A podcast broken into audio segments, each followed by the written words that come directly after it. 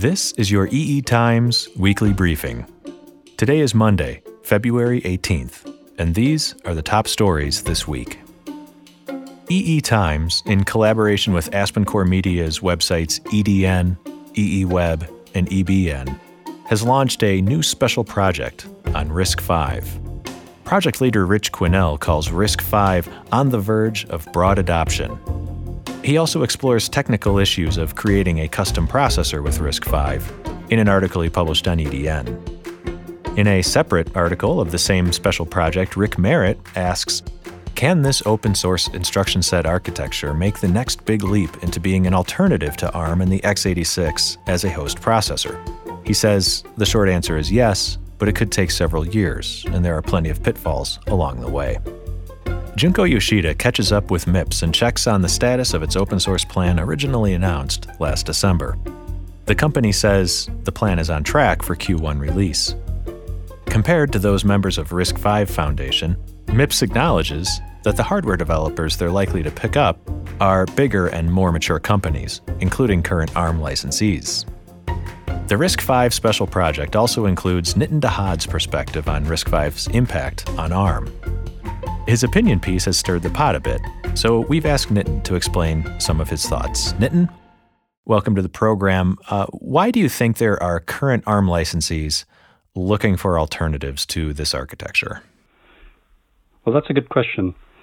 From what the EE Times editors have been hearing, several sources, mostly ARM's past and current rivals, have been saying there are several factors making them look around. First, they say ARM's contracts are becoming more complex. Second, they suggest ARM hiked its license fees and royalties since being acquired by Japan's SoftBank. Ultimately, these sources are telling us this results in them paying more.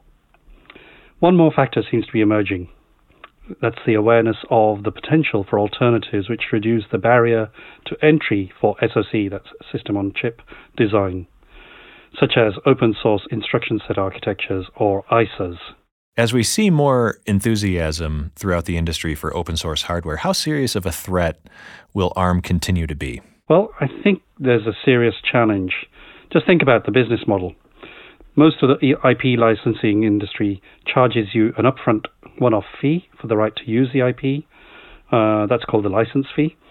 And then they charge royalties, which could be a few cents based on the number of chips the chip developer expects to ship using that IP. In the case of ARM, while never really confirmed by the company, and many companies are opaque about their fees anyway, in public at least, the license fee ranges from 1 million to $10 million. So you can see where this can potentially be a huge barrier to entry for smaller companies looking to innovate and rapidly develop systems to address the huge demand for more intelligence, connectivity, and computing. We've all heard uh, about the need for uh, all the AI, the IoT, the 5G, etc.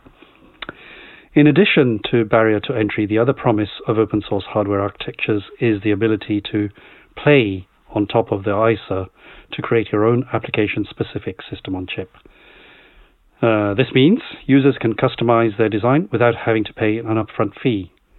So you can see why this might sound attractive to many product developers who don't necessarily have deep pockets or the resources to go through complex contract negotiations for complex licenses. Potentially, this is what could hurt ARM in the long term. So the story, you know, doesn't exactly sound positive uh, for ARM. Did ARM come back to you after the story was published? You're right. ARM wasn't overpleased with the article. After seeing our story, ARM invited me to go meet with them. So I sat down with the company's senior corporate spokesperson in Cambridge in the UK yesterday. He emphasized a couple of important points. One is that the rumors about price hikes are absolutely not true. And secondly, our narrative doesn't take into account the importance of wider ecosystem support and total cost of ownership. On the first point, there is, a, there is still a long way to go for partner ecosystems in the open source microprocessor world to evolve to the same level of maturity that ARM has. Ecosystems are important in supporting the designer through his or her journey. Secondly, license fees are not the only benchmark we should be looking at. Uh, he highlighted the value of the ecosystem and suggested total costs over the whole design cycle can be 50% lower with ARM's ecosystem, and that's compared to not having the ecosystem, based on developing a 28 nanometer SoC. Taking this on board, it's still difficult to get away from the fact that open source architectures are going to increasingly challenge ARM. But what can ARM do? How about taking open architectures head on and eliminating license fees altogether? Wave Computing is looking at alternative revenue models on top of the open source MIPS. Maybe that's a possibility. I think ARM needs to radically rethink how it might compete with the democratization of IP that open architectures are moving us towards. Otherwise, based on what we've been hearing, the status quo doesn't seem to be an option. Nitin Dahad, thanks for joining me. Thank you. This has been your weekly briefing from EE Times and the AspenCore Global Service. Thanks for listening.